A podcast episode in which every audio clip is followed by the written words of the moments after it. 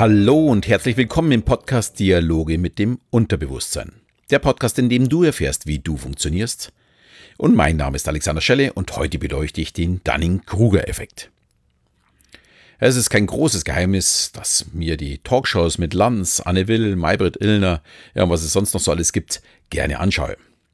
Und ich bin immer wieder begeistert von den immer wiederkehrenden Sprechschleifen der Politiker, den Fachleuten, die alles bis ins kleinste Detail erklären können, aber leider oftmals nur in ihrem eigenen Tunnel sind. Und dann noch diejenigen, die glauben, alles zu wissen, aber wenn man ehrlich ist, total ahnungslos sind. Und über die möchte ich heute mal sprechen. Das ist nämlich auch genau die Gruppe, die in Facebook und Co. ja auch zu jedem Thema eine Meinung kundtun, die natürlich wissenschaftlich belegt ist. Ja, und auch die, die sich bei Castingshows bewerben, aber leider total talentfrei sind. Man könnte sie also als inkompetente Menschen, die ihr eigenes Können bzw. Wissen überschätzen, bezeichnen. Dazu kommt noch, dass sie das Ausmaß ihrer Inkompetenz überhaupt nicht erkennen und daher auch nichts dagegen tun. Also auf dem Stand ihrer Inkompetenz bleiben und die Fähigkeiten anderer dadurch unterschätzen. Das klingt jetzt ziemlich kompliziert, ist es aber gar nicht. Ganz böse gesagt bedeutet das ganz einfach, wenn wir wenig Ahnung von etwas haben, dann sind wir noch dazu noch so dumm, dass es uns noch nicht mal auffällt, wie dumm wir sind. Wir können es einfach noch nicht einschätzen und verschätzen uns aufgrund des fehlenden Fachwissens. Ja, warum spreche ich jetzt eigentlich von wir? Ganz einfach, weil wir in einer gewissen Weise auch alle davon betroffen sind. Die einen mehr, die anderen weniger. Äh, und was jetzt da alles genau dahinter steckt und wie die Auswirkungen sind, das betrachte ich heute mal etwas genauer. Das Wissen um diesen Dunning-Kruger-Effekt ist gar nicht so alt. Erst 1999, also vor 20 Jahren, haben die beiden Psychologen David Dunninger und Justin Kruger diesen Effekt erforscht bzw. ausgetestet und dann publiziert. Ja, und ihre Veröffentlichung begann sie mit einer wahren Geschichte eines Bankräubers aus Pittsburgh. Es war im Jahr 1995. Ein Mann raubte zwei Banken am helllichten Tag aus und wurde kurze Zeit später überführt und auch festgenommen. Soweit noch alles ganz normal. Aber beim Verhör fragt er dann, wie man ihn denn erkannt habe. Schließlich hat er doch das ganze Gesicht mit dem Saft eingerieben. Und jetzt muss ich zugeben, jetzt wird es ein bisschen skurril.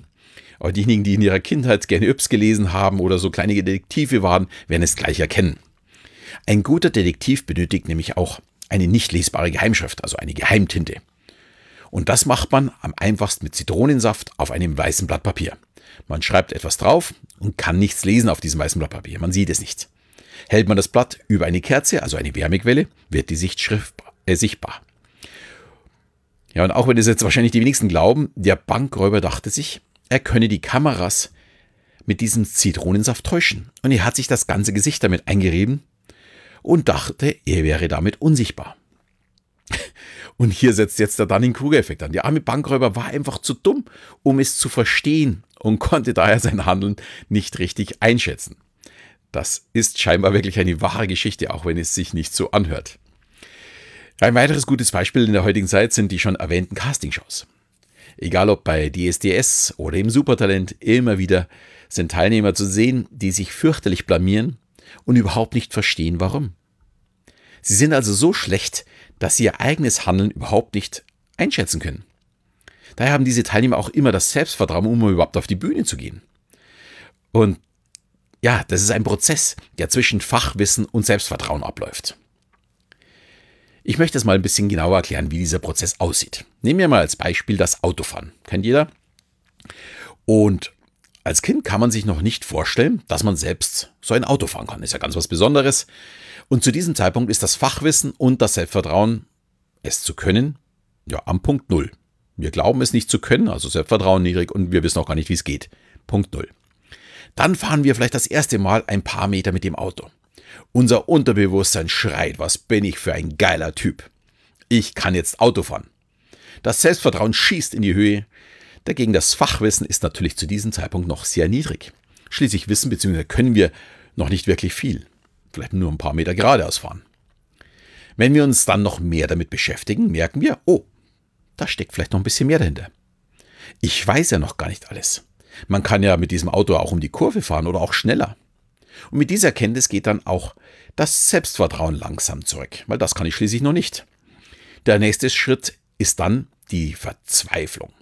Ich lerne das nie, das ist viel zu komplex, ich bin zu dumm dafür. Das ist dann, wenn ich gleichzeitig schalten muss, äh, Gas geben muss, die Kupplung kommen lassen muss und so weiter, lenken muss, auf den Verkehr achten muss, die Ampel anschauen muss, die anderen Verkehrsteilnehmer und so weiter und so fort. Dann ist die Verzweiflung sehr, sehr, sehr hoch. Und das Selbstvertrauen ist natürlich zu diesem Zeitpunkt absolut im Keller. Wohlgemerkt, obwohl ich jetzt mehr Ahnung habe als nach den ersten paar Metern fahren, ist das Selbstvertrauen gesunken. Und zwar fast ums, äh, ums Ganze. Das Fachwissen also gestiegen und das Selbstvertrauen gleichzeitig gesunken.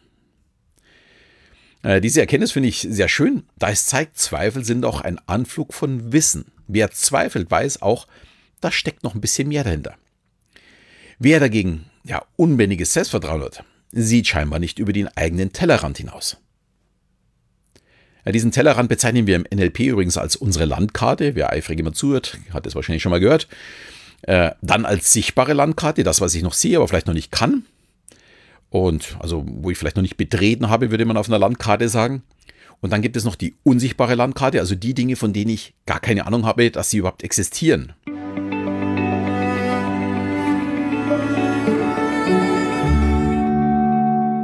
Aber zurück zum Autofahren.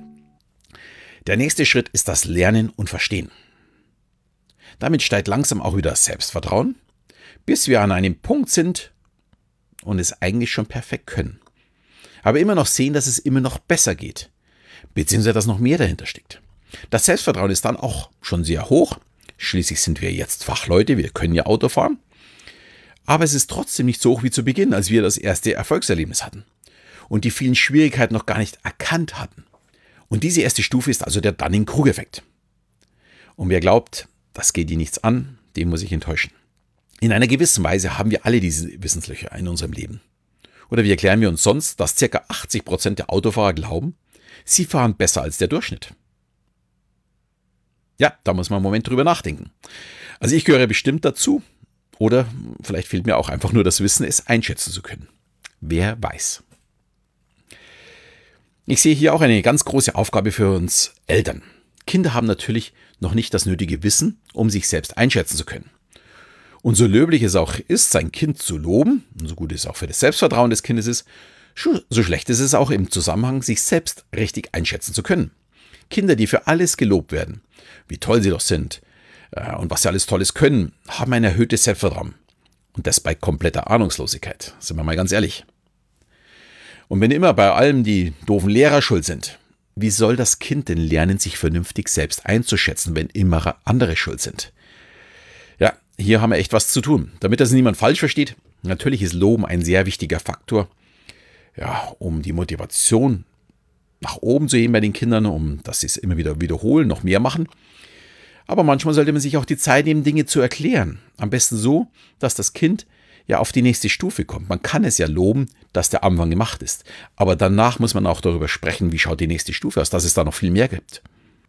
Ja, jeder, der Kinder hat, wird auch diese Stufe kennen, wo es dann runtergeht.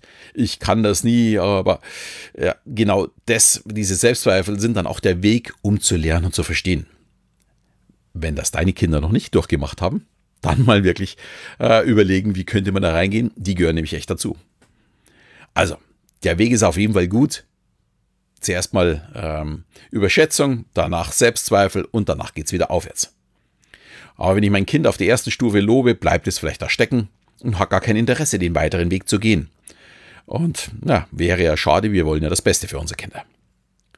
Und mir fällt das jetzt auch gerade bei den CO2-Fanatiken auf. Die Autos blockieren auf der Straße oder sogar noch schlimmer anschmieren als Umweltverschmutzer oder sonstige Sachbeschädigungen machen. Ganz ehrlich, so sehr ich das Engagement von den jungen äh, Menschen schätze, da ist dann wirklich was in der Erziehung ziemlich daneben gegangen. Und deren Selbstvertrauen als die Schützer unseres Planetens geht eben nicht parallel zu ihrem Fachwissen, sondern da fehlt einfach noch so viel, um dieses Wissen zu haben und vor allem auch im Umgang mit anderen, wie man dieses macht. Also da muss man wirklich ein bisschen aufpassen.